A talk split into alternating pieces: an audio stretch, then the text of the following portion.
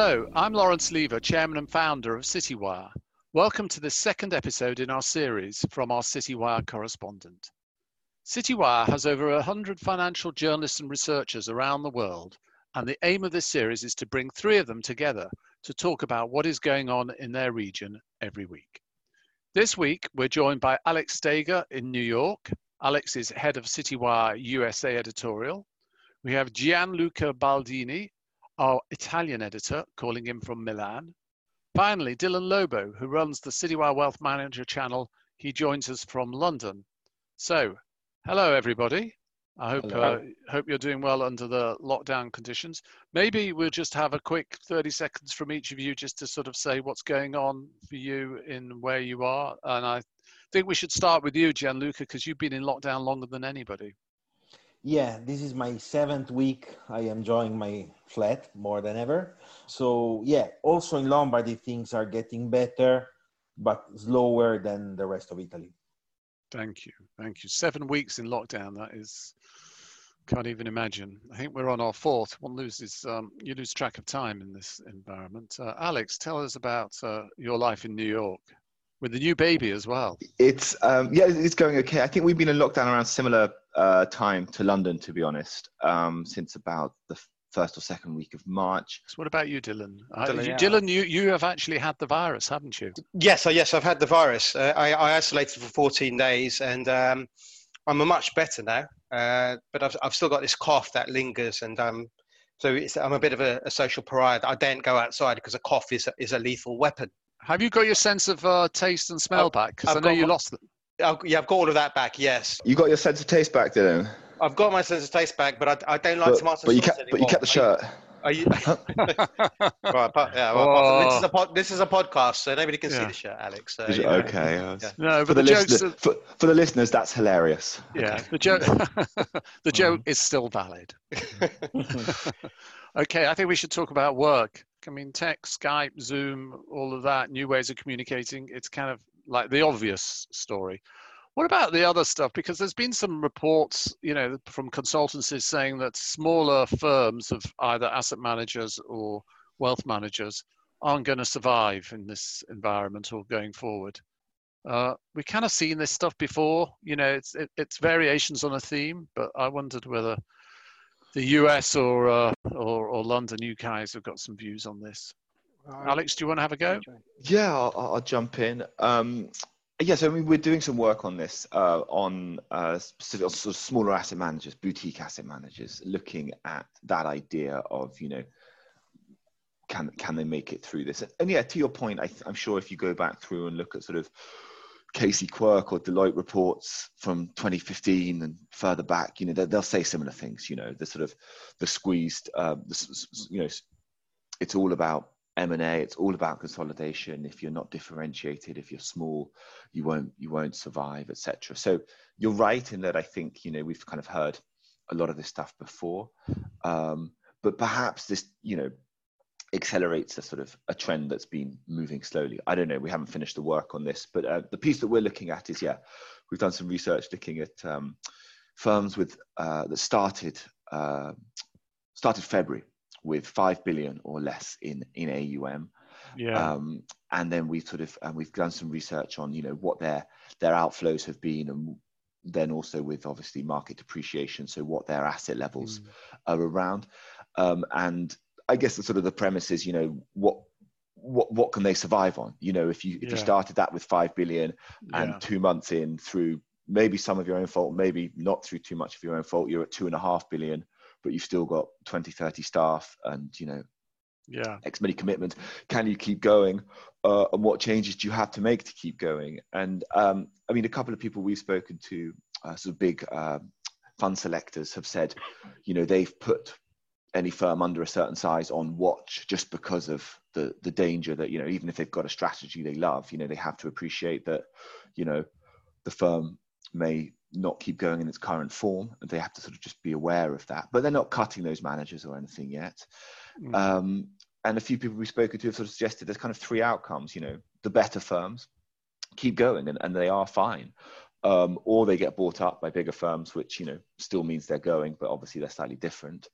Uh, if you were doing nothing, well, not doing nothing, but if you had been entirely dependent on sort of market appreciation for the last few years, then yeah, maybe you will be in a bit of trouble.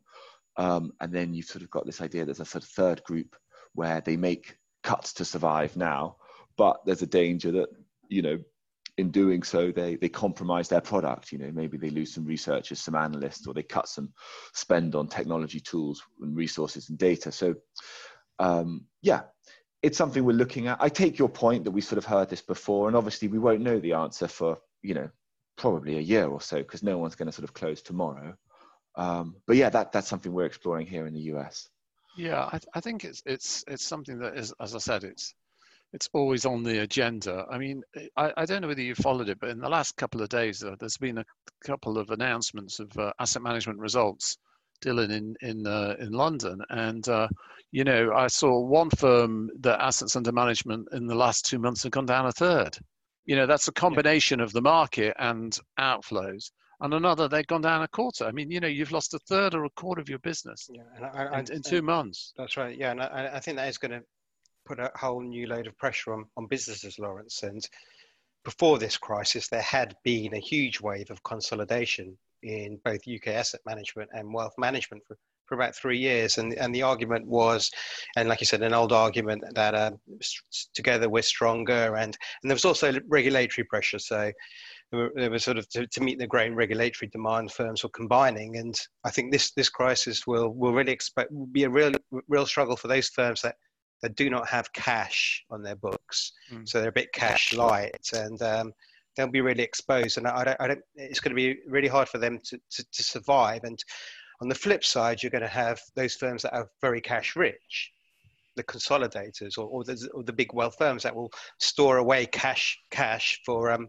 for opportunities. And um, and I think once once once this ends, whenever it ends, those those firms with money in the bank are, are, are um, they're going to be licking their lips. They're in a strong uh, position. They're in a hugely strong position, and and and it's and, and consolidation really will accelerate, I think, and I, and I think firms are going to be sold for cut prices, and and and and, the, the big guys, the predators, are going to be getting some fantastic yeah. deals. Yeah, I mean, I've talked to one or two private equity people recently, and this is a wonderful period for them. They can pick stuff up cheaply, or owners yeah. have now got much more reasonable price expectations. Predators paradise. Predators paradise. Gianluca, small firms, large firms, is there any kind of dynamic going on in relation to them in your well, market okay, in Italy? For, yeah, uh, the point is that, you know, this consolidation, the, the theme of consolidation and merge and acquisition is something that always comes back when you know we are facing uh, a crisis. Uh, the point is, in, in, Italy, this started like ten. This is a process that started ten years ago almost, where uh, you know with MiFID and with all new regulatory stuff, uh, you need to cut costs because costs are costs are were increasing.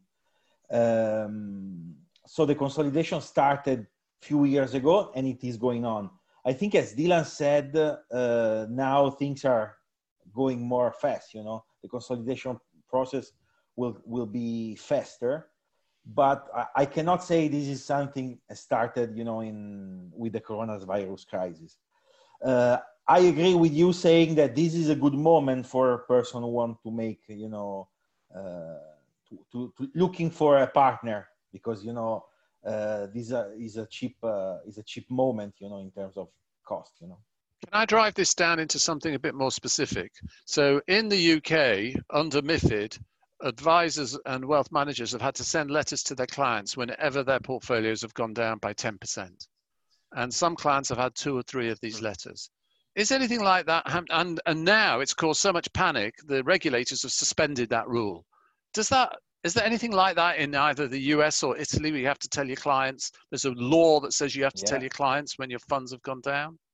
Yeah, you have to tell your clients when your fund when your fund uh, is going down, and you have to send them a report every year in Italy to tell them how much they spent on fee.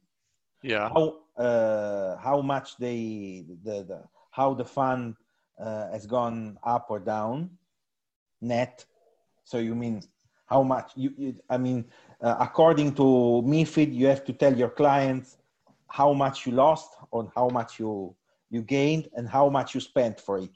Look, I'm all for transparency, but the problem is if you're sending clients letters and when there's a financial crisis like this, saying it's gone down 10%, and then next day it's, oh, sorry, it's another 10%, how are you going to encourage long term behavior? Alex, do you, do you have a kind of view on that? I mean, the counter argument is it's good to have transparency.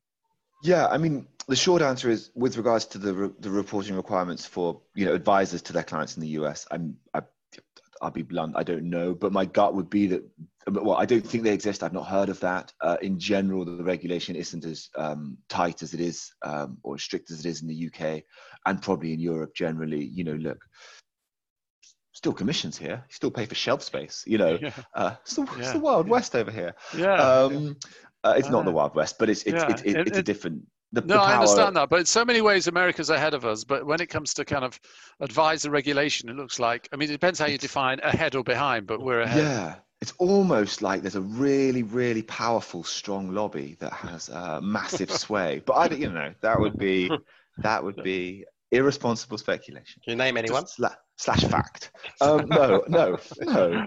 Um, but anyway, so does it know, begin with S E C? I don't know. I mean, but this see. Well, hang on. I'm not saying. Oh, backtrack here, Alan. Cut this bit. Um, but look, it's yeah. So the regulation is, is isn't as strong. So I very much doubt that there's the same re- requirements there. But yeah. I, I agree with Lawrence's point. You know that that I think um, where you know let's look at things that are successful and one thing that's very successful in the us is so the, the sort of 401k regime so sort of dc pension regime and i think if i have this right you know um, and, maybe I should double check some of these numbers, but people, there's been some stats that, you know, people have continued to sort of put money and top up their pensions. In the US, people get paid every two weeks rather than every month. And so a contribute, a, a cut of your paycheck goes into your, your 401k and contributions continued. It's not auto enrollment like it is in the yeah. UK or indeed auto escalation, which I don't I know see. if that exists. So, but it, it's voluntary, but people have continued to do it. So it's, it's ah. clearly a vehicle that works to encourage long-term savings. Um, and there's a huge amount of money going. You know, the, the, the sums are huge as they are generally in the US, um, and yeah, it encourages good behavior, doesn't it? It encourages regular contribution, yeah. encourage thinking for the long term. And yeah, these 10% letters don't sound like something that would necessarily do that. Also, um, also, I think what's good about that is you're kind of investing when the market's falling. So, uh, you, you know, your pound cost averaging, mm. you know, yeah, regular regular savings. It's um, you know, we used to have a lot of that in the UK, and then the expense. You know, when I started out, I used to put 50 quid a month into about six or seven or eight savings plans until I started Citywire and I needed to hang the hang the children. I need the money for the business, but uh, um, you know that was a good thing. But they're too exp- you know they're too expensive to administer now. But I, I, think that idea of continuing to invest is a really good one, and it's interesting. Sorry, Dylan, you want yeah, to? Yeah, yeah, just just sort of just a funny little story on on on the ten percent letter. Um, there was a chief executive of a wealth management firm who who got a ten percent letter from his own firm. Oh, yeah. Um, yeah. I don't know you whether bastards. he. I don't. I don't know whether he what had a, to write the letter what, to himself. What a shit job you've done. yeah, whether he, yeah, but you know, it's it's yeah, a, right. it's a ridiculous. Smack himself in the face. yeah, but let's write himself a letter informing yeah. himself of the ten percent loss in his portfolio. It's a ridiculous rule, and um, and I think it's you know it does it doesn't it does make people panic. You know, you're getting the list oh. letter, and, and, and in these extreme circumstances, you you kind of know what's going on. You're reading about oh. it everywhere. The last thing you need is a yeah. Uh, if if I can add um, something from Italy, you know, the point is not how much the fund uh, has uh, grown or uh, has decreased. The point is that in Italy, you, you never, you couldn't know uh, how much you were spending for your advisory. Why? Because you know the the advisor come before MiFID uh, used to come to you saying, "Okay, your fund has grown like ten percent," and the the investor said, "Ah, okay, amazing," but you have to give me uh, i don't know 2% to for what i did you know? But since the since the fund was growing was not a big issue. Yeah. Yeah now the, the world is changing you know and not only with coronavirus but uh, i mean the point is that to explain the client that how your fee uh, i mean uh, how much the client was spending for this you know gain or decrease in the fund um, the, the point is in Italy is that the, the success of, uh, of advisory is still depending on performance. and this is a quite I consider we consider an old school, you know, strategies because you know the, the, the success of advisory depends on on the market. You know, if everybody lost like ten percent and you lost like two percent, you are anyway you, you're winning. You know.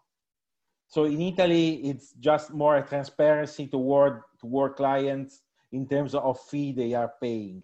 Mm-hmm. This is me, not not linked to the simple, you know, uh, increasing or decreasing of the funds. Was, were you trying to say something, uh, Alex, in New York? Oh, well, just I mean, just very, very quickly on, on the on the ten percent thing. You know, we we've sort of piled in on it a little bit. I mean, it's clearly a rule for a different time. I think you know, in normal normal circumstances, it it probably sort of makes a bit of sense. You know, like let's say last year your portfolio went down ten percent and no one told you, you would be a bit shocked. And you know, there are yeah. there are bad advisors in every country yeah. that we've yeah. worked in. There are bad funds, there are bad DFMs. So, you know, I, I, I think we should be a little careful in, in, in completely slamming the rule because actually in 2019, if you lost 10% in a month and no one told you and you didn't find out till December, You'd, yeah. you'd probably be pretty angry. It's just obviously it doesn't necessarily make sense in an environment when everything is going down for three weeks in a row. I think, I think that's um, fair point.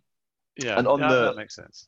And on Gianluca's point about sort of things being linked to, you know, fees being linked to, to AUM and stuff. I mean, actually, that's yes, transparency's improved, but I mean, that's still sort of the same in the UK and the US, even on the sort of, you know, fee based, sort of the good side of things. You know, people still take an AUM fee, so that you know that hasn't changed. We've done some work um, again on a sort of RIA title in the last month, looking at whether this crisis does change behaviors around how people charge uh, their fees and you know does something like a flat fee become more attractive or a sort of subscription fee model um, rather than taking a percentage fee. But it doesn't seem, and again, kind of some of the stuff we've spoken about earlier, it doesn't seem like it change is imminent there. But it, it I think it puts the fee model uh, in the spotlight and, and certainly mm. starts that debate again because, you know, um, obviously, you know, it's not great for clients, but also from an advisor's business point of view, if you're, you know, if you're taking 1% of the market and the market's down a lot, you know,